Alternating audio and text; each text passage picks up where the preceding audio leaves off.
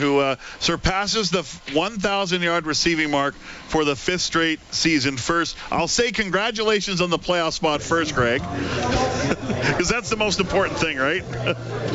Greg, are you there? Yes, sir. Okay. Congrats on the playoff spot, first of all. Thanks. And congrats on 5 straight 1,000-yard seasons. Yeah, appreciate it. Not too shabby. Yeah, not too shabby at all. But tell me about, I think you and Logan were really key in the first half, especially in the second quarter, where you set up a touchdown drive, you set up a couple field goals. Tell me how key those big catches were. Yeah, I mean, that's just, game plan for the offense, that Moss put in against their defense, where the holes in the coverage were, and obviously, it takes Logan to make his reads and put the ball where it's supposed to, and then, just got to make the catch after that.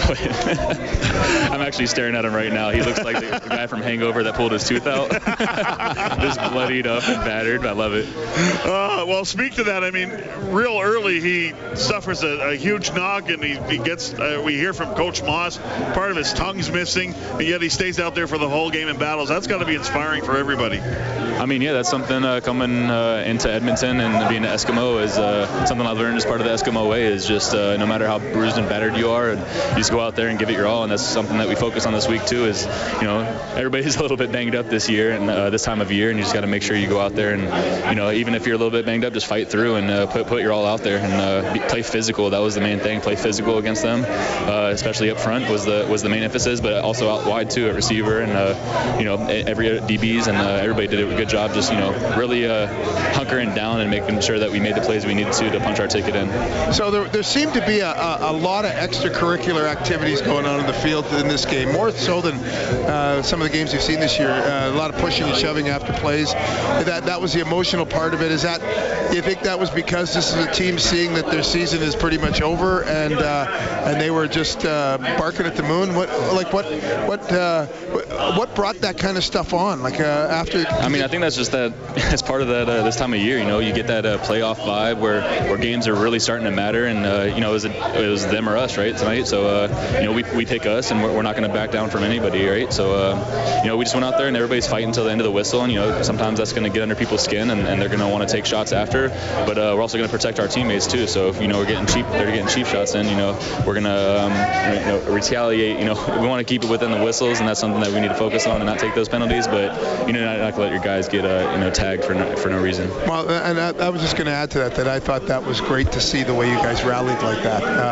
I thought that that's so important at this time of the year. But anyways, I'm glad that you guys stood up like you did.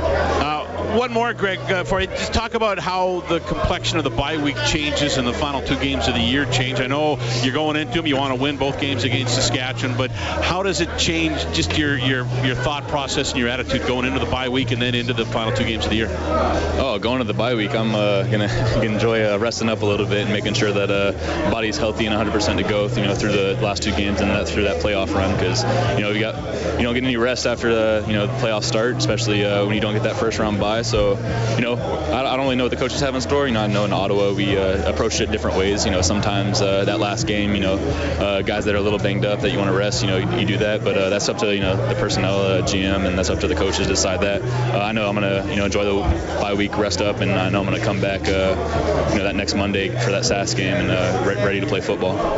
Greg Ellingson, congratulations on 1,000 yards. Congratulations on the win in the playoff spot. And enjoy your bye week, sir. Thank you. Thanks for having me. All right, Greg Ellingson inside the Eskimos dressing room. 5 straight years.